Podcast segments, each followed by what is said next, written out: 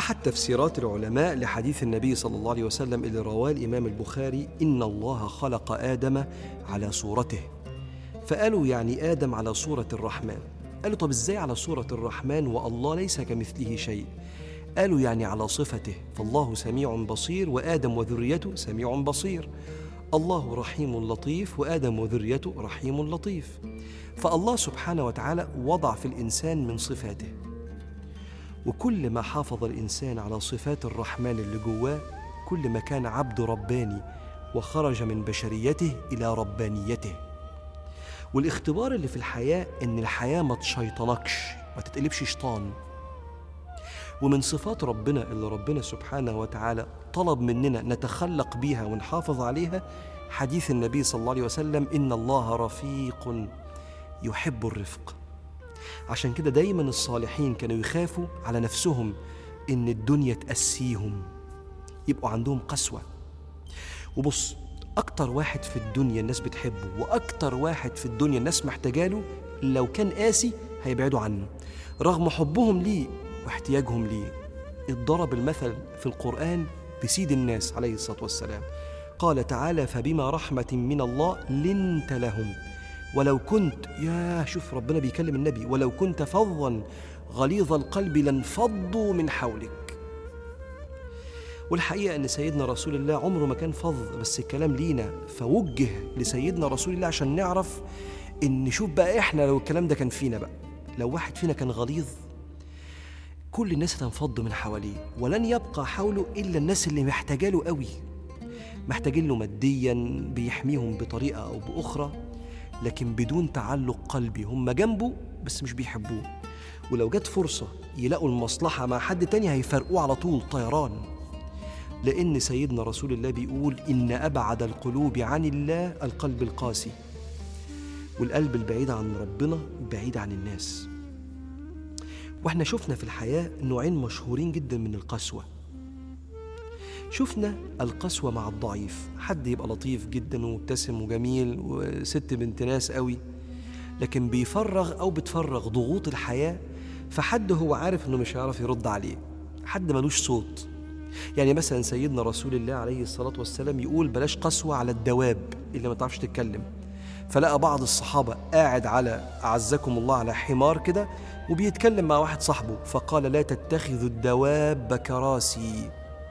فرب مركوب خير من الراكب وأكثر ذكرا لله.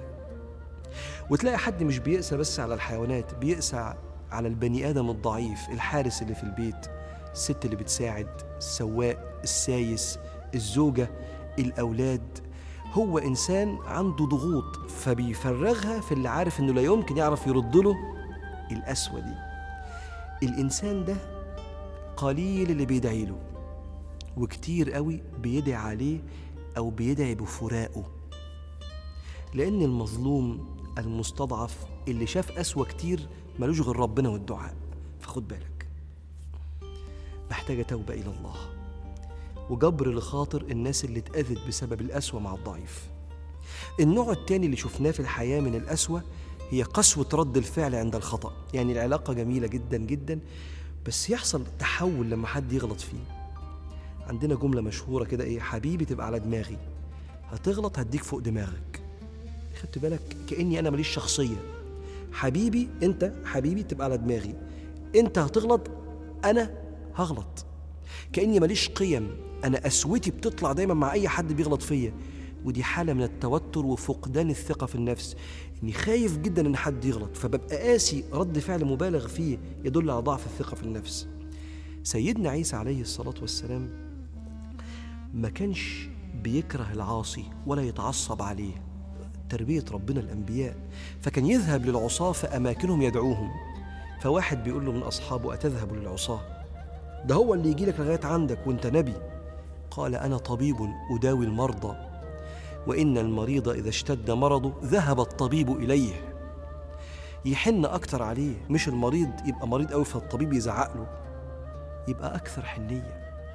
وأجمل حاجة في الدنيا هو الاتزان عند خطأ اللي قدامك بالذات لو كان موظف محتاج تعلمه. عشان كده العلماء يقول لك حزم في غير عنف ولين في غير ضعف.